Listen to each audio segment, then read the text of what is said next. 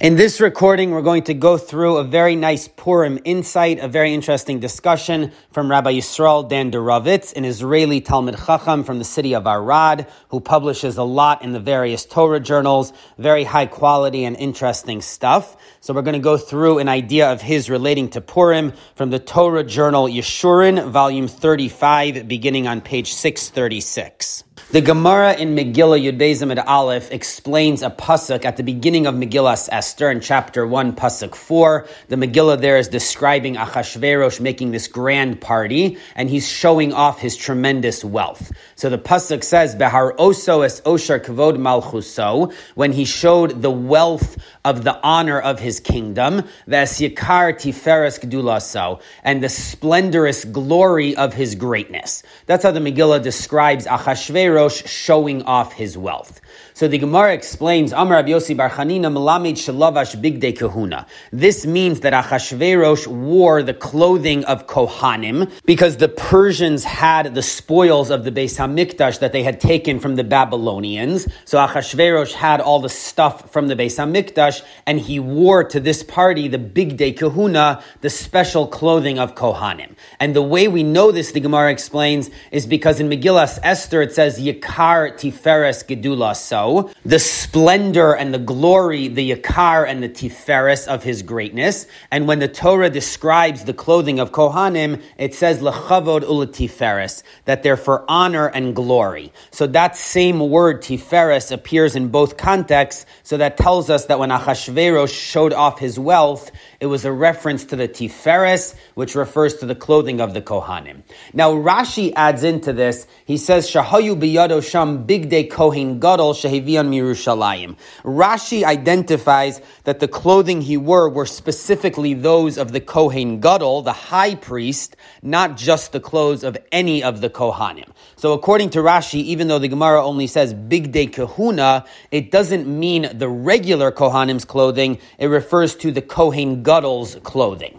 So the question that the commentators ask is how does Rashi know that this refers specifically to the clothing of the Kohen Gadol as opposed to what the Gemara literally says that it was the clothing of a regular Kohen? So how does Rashi know not to take these words on their surface level and rather he interprets it as a reference to the clothes of the Kohen Gadol? Now it can't be because of the word Tiferes. The Gemara derived this whole idea that Achashverosh wore the clothing of Kohanim from the word Tiferes. But in the Torah, both the clothes of the Kohen Gadol as well as the clothes of a regular Kohen are both described with the identical phrase of lekavod ulatiferes. So in Shmos Chavches Beis, it describes the clothing of the Kohen Gadol as lekavod ulatiferes. And then 38 psukim later, in Pasuk 40, it describes the clothing of all the Kohanim, the regular Kohanim's clothes, as lekavod ulatiferes. So basically, the Gemara's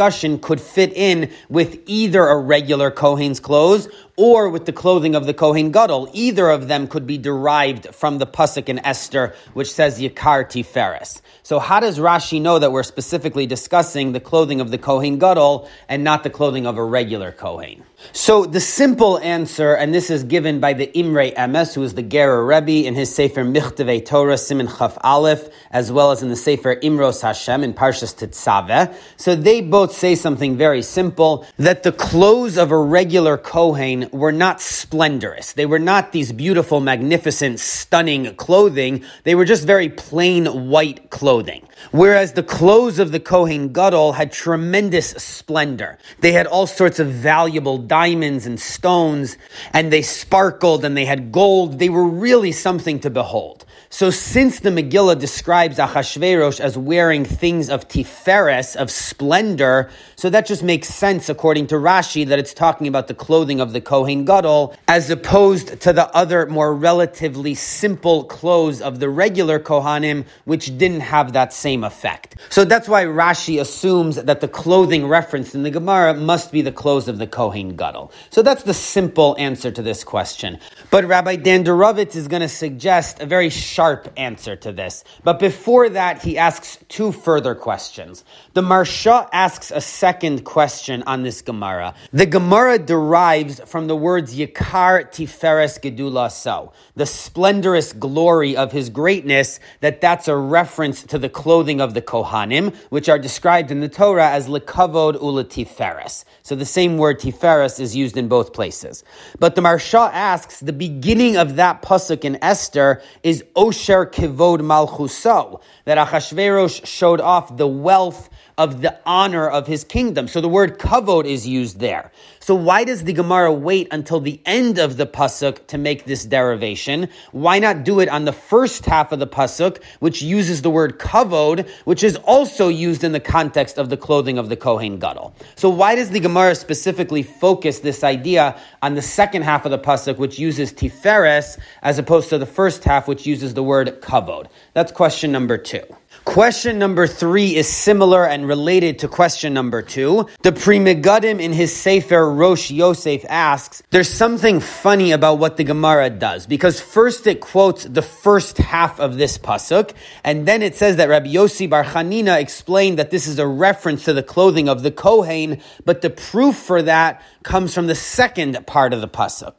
So if so, why is the Gemara quoting the first half of the pasuk as if that's where Rabbi Yossi Bar Chanina said this explanation, when in fact the explanation actually goes on the second half of the pasuk? So Rabbi Dandarovitz suggests a very sharp answer to all three of these questions, and this is based on an insight of the Beis Ephraim. The Gemara in Megillah Tesamid Aleph discusses there's a halacha that Targum Shekosvo Mikra, if there's there's a verse in the Tanakh, sometimes there are verses that are written in Aramaic translation. They're not actually in Hebrew, or they have some words that are Aramaic. So if a person instead translated those words into the Hebrew and wrote them, that would invalidate the scroll that they're writing. You can't change the language of the original text either from Hebrew to Aramaic or from Aramaic to Hebrew. So the Gemara asks, what's an example in the Megillah where there's a word in Targum? It's supposed to be in Aramaic, and instead someone could translate it into Hebrew.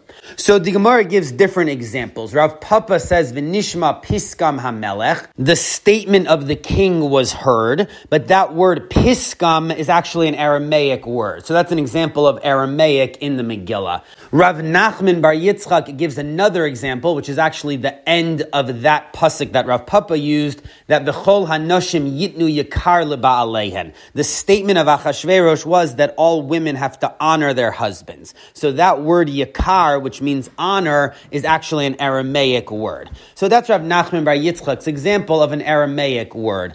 So there's a very big question on this line, and in the Chuvas Chuva Me'ava from Rebbe Lezer Fleckels, who is a student of the Noda Yehuda, in Chelek Aleph Simin Kuf Tzadi Ches, he asks this, why does Rav Nachman Bar Yitzchak use the pasuk in chapter 1, verse 20, which uses the word yakar, when we know that there's a much earlier pasuk in chapter 1, verse 4, which uses yakar tiferes? That's the pasuk we've been discussing. So the Megillah already used the word Yikar in the fourth pasuk. Why does Rav Nachman Bar Yitzchak give an example of an Aramaic word using that same word Yikar 16 psukim later in verse 20? Why didn't he just use the first time that word occurs in the Megillah, which is very early on in the fourth pasuk? So to answer this question, the Tshuva Me'ava suggested a very original insight, which is that the whole halacha that changing Aramaic words into Hebrew invalidates the scroll only applies when a person changes two words, not one word. So that's why Rav Nachman Bar Yitzchak uses the word yakar in verse 20, because that would be the second Aramaic word in that pasuk. There's the word piskam, and then there's the word yakar. So only if a person changes both of those words would they invalidate the Megillah, but only one word would not invalidate the Megillah. So that's why he doesn't use the word yakar from verse 4, because that's only one word in Aramaic in that pasuk. So that's what the Tshuva Me'ava suggests. Now, when he wrote this to his Mechutin, Rabbi Michael Bakrak, so he wrote back with him disagreeing, and he said it sounds like in the Gemara, even one word changing from Aramaic to Hebrew would be a problem. And even Rav Nachman Bar Yitzchak, it sounds like he's only referencing the word Yikar alone, and he also doesn't even know why there should be a difference between one word versus two words, meaning why shouldn't changing one word alone be a problem? And he also points out that no earlier poskim ever said this idea. So it sounds like in the halachic books that it's even changing one word would invalidate the scroll. So basically, he disagrees with this radical innovation of the tshuva me'ava. Now, the Beis Ephraim in his Chuvas and Orach Chaim Siman Ayin, so he also suggests an answer, and he too wrote this to his Mechutin, Rabbi Yaakov Kalandau, who was a son of the Noda B'Yehuda. So he suggested a very brilliant approach to answer the question of the Tshuva Me'ava, and he says that the word Yakar is not only an Aramaic word, it's actually both a Hebrew as well as an Aramaic word. It has a different meaning in each of those languages. In Aramaic, the word yikar means to honor something. In Hebrew, the word yikar means singular, that it's special. There's nothing else like it. So in the two languages of Hebrew and Aramaic, that same word yikar has different meanings. Now, based on this, the Beis Ephraim answers the Tshuva Me'ava's question. Because in Pasuk 4 of the Megillah, where it says that Achashverosh showed off his wealth, that's Yikar Tiferes Gedulaso, the splendorous glory of his greatness. So there, the word Yikar cannot mean the honor, because then it should have said Yikar Utiferes, the honor and the glory. But the Megillah does not say and the Tiferes and the glory. It says the Yakar Tiferes, meaning the Yakar is an adjective that's modifying the Tiferes. So it must mean the singular, the special glory that Achashverosh had. So if it means singular in that context, then it's a Hebrew word because that's what the word Yakar means in Hebrew as opposed to in verse 20, where it says that all the women should give yakar to their husbands. So there it doesn't mean singular, it means honor, in which case it's an Aramaic word. So based on the context of how the word yakar is used, we can now discern that in verse 4 it's a Hebrew word, whereas in verse 20 it's an Aramaic word. So that explains why Rav Nachman Bar Yitzchak skipped over its usage in the first pasuk and went straight to pasuk 20 because because that's where it's an Aramaic word as opposed to the earlier use, which is a Hebrew word. So if he's looking for an example of an Aramaic word, he has to use the second time that Yakar is used and not the first. So now, based on this idea of the Beis Ephraim, it's going to answer all the questions that we began with. First was, how does Rashi know that it's speaking specifically about the clothing of the Kohen Gadol, not the regular big day kahuna? So the answer is because the Megillah says Yakar Tiferes. And the Yakar in this pasuk, according to the Beis Ephraim, is the Hebrew word, which means singular. So if it means singular, it has to be referring to something of which there was only one, which is the clothes of the Kohen Gadol. The clothes of the regular Kohanim, there were at least hundreds, if not more, because the regular Kohanim all used them. So you wouldn't call that Yakar in the Hebrew sense of being something singular. The only big day kehuna that would warrant Yakar, that it's something special, that it's the only one, as it means in Hebrew, as the Beis Ephraim says it means, would be the clothes of the Kohen Gadol, because there was only one set of that. So that's how Rashi knows that if the Gemara is learning this out from Yakar Tiferes, it must refer to the clothes of the Kohen Gadol. That also answers the Maharsha's question. Why does the Gemara wait to derive this from the second half of the pasuk, from the word tiferes, and not from the first half, from the word kavod? The answer is because the Gemara needs that word yakar. The first half of the pasuk would not tell us that it's specifically referring to the clothes of the Kohen Gadol. It could be the clothes of any Kohen.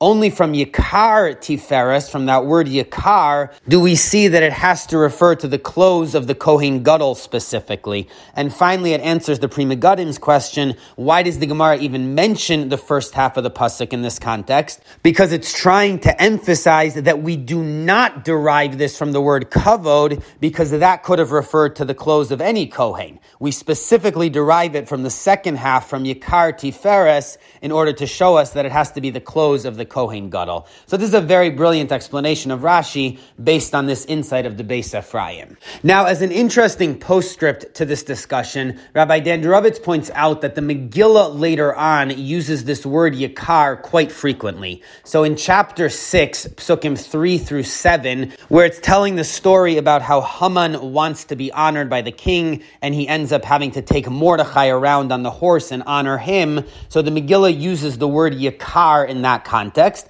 and there it refers to honor, like the Aramaic sense of the word, but in that context, it cannot refer to singular, which would be the Hebrew meaning. So in chapter 6, the word Yakar is used in the Aramaic sense. Now, more problematic is that in chapter 8 of the Megillah, it says, La Yehudim haisa ora v'simcha v'sason v'yikar. After the Jews were saved, they had light and happiness and joy and yikar.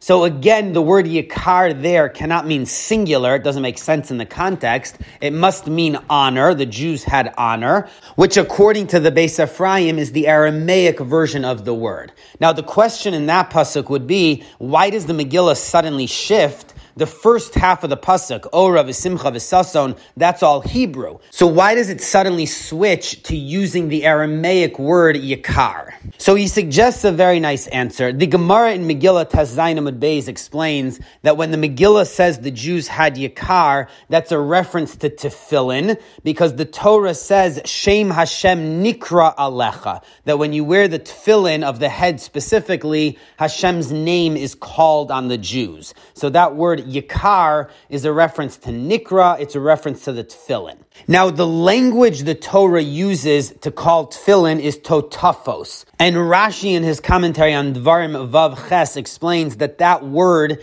is actually a combination of two smaller words, tat and pos, and those words are foreign words. So the word tat is a Coptic word, like from the Egyptian area, and the word pos comes from, he calls it Africa, but it's understood to be like in Turkey or in Asia. So basically, Rashi explains that the word totafos, which is the Torah's language for tefillin, is a combination of two different words in two foreign languages, and that's how the Torah chooses to identify tefillin, using these foreign words.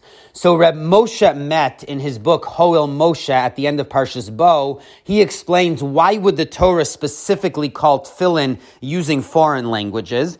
Because tefillin show that God is the king of the world. So we're trying to show that his sovereignty over the world extends through the entire world, including all these foreign countries that are distant from each other, and God is the king over all of it. So that's why the tefillin is a combination of two foreign words in order to show that God's kingdom is all inclusive of everything. So applying this same logic, it could be the reason the Megillah uses the Aramaic version of Yakar to describe tefillin is again to show that God's majesty is not only over the Jewish people, it's not only over Israel, but it's over everything, including where they speak Aramaic. So that's why the word for tefillin specifically shifts from Hebrew to Aramaic. So that's his very brilliant discussion of this word Yikar and the Beis Ephraim's idea and how that explains the comment of Rashi that Achashverosh was wearing specifically the clothes of the Kohen Gadol.